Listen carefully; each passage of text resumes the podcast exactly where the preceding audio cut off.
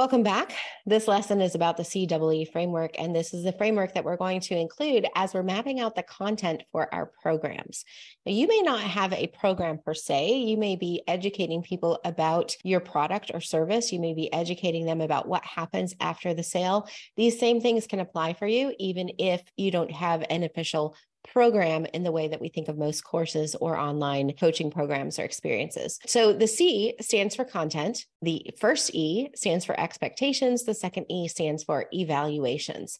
And with my master's degree in educational administration and curriculum development, this is where I'm pulling this information from, not just from this idea of online information consumption, but in actual learning processes, what do we need to take into consideration as we're looking at our content, our expectations, and our evaluations? Sometimes people don't even think of expectations and evaluations as something that needs to go into a program. I'm going to tell you why you need them and how to include them. There is a handout for this lesson. And you can see the handout here. Content is simply your content. And I don't need to tell you a lot about this because you are the expert. I will just say, keep it simple. You're the expert. You know everything there is to know. You know all the high tech terms.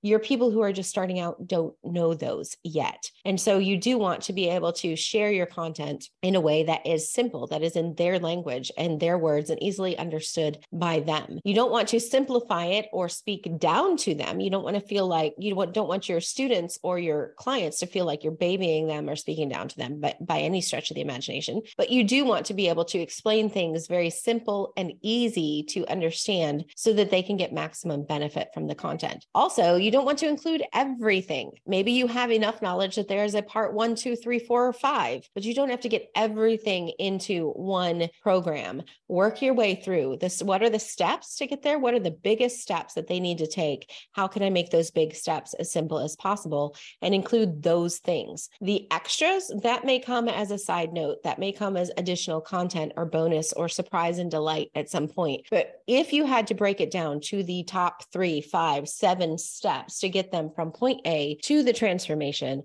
What are those steps and how could you get them through it the most simplest way possible? All right. Not everything you need to know, just the thing. This is why they're paying you by the way. This is why they're not going to the internet to watch all the free stuff and try to find things and figure it out on their own. The benefit of paying you is that you are the expert and you do know the exact steps they need and you know how to make it simple and break it down to make it actionable for them. Now, the expectations piece is very important as you're building an atmosphere within your program or within your business that is an atmosphere of psychological safety. As educators, we know that a child's brain simply cannot learn if they are in fight or flight mode. They need to feel safe in order for the brain to be able to open up and accept new information and be able to categorize that information and learn how to implement and apply that information. The same is true for adults. Our brains still work that way. And so you need to create a space that is psychologically safe for asking questions, psychologically safe for encouragement, psychologically safe for people to experiment and fail and not be reprimanded for it, but encouraged to be able to get up and learn and try again. Creating a safe space for your people and setting those expectations is one of the ways that we do that. We talked about this a little bit in the Vaso section around creating your offer and setting those expectations of who will do what when. But this is super important as people come into your program that you set those expectations.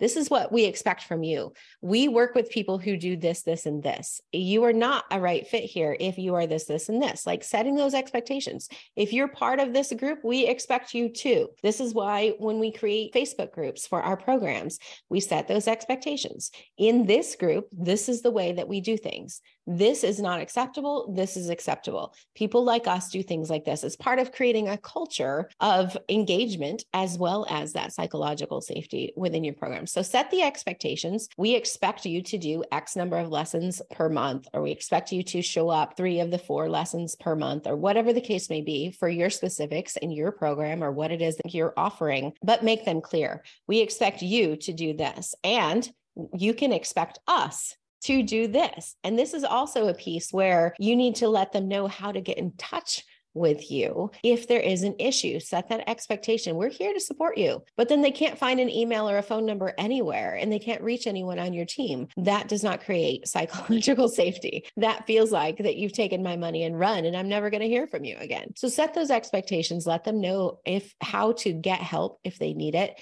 Let them know how you plan to celebrate. Let them know how they're going to be judged if there is such a thing, evaluated or uh, motivated to continue, which leads right into the second E, which is evaluation. How are you going to evaluate their progress? How will they know once they've reached the transformation or once they have accomplished the thing? How will they know? Like, what are what are we measuring against? We have nothing to measure against. We don't know where we are or where we're going, and we won't know when we're get when we get there. And so set that measuring standard early so that they know. Here's if if it's lessons to complete, then let them know about that. If it is um, passing a quiz after a certain module, if it is filling out an evaluation form at a certain point, if it is turning in work that can be um, reviewed and feedback given, if it is whatever it is that you're using to measure their progress, let them know what that is, how they will be measured, how they can measure themselves, and what the transformation looks like. What will it look like when you've gone through this material and applied what you've applied? We expect your life to be this way. We expect your business to look different in this way. We expect you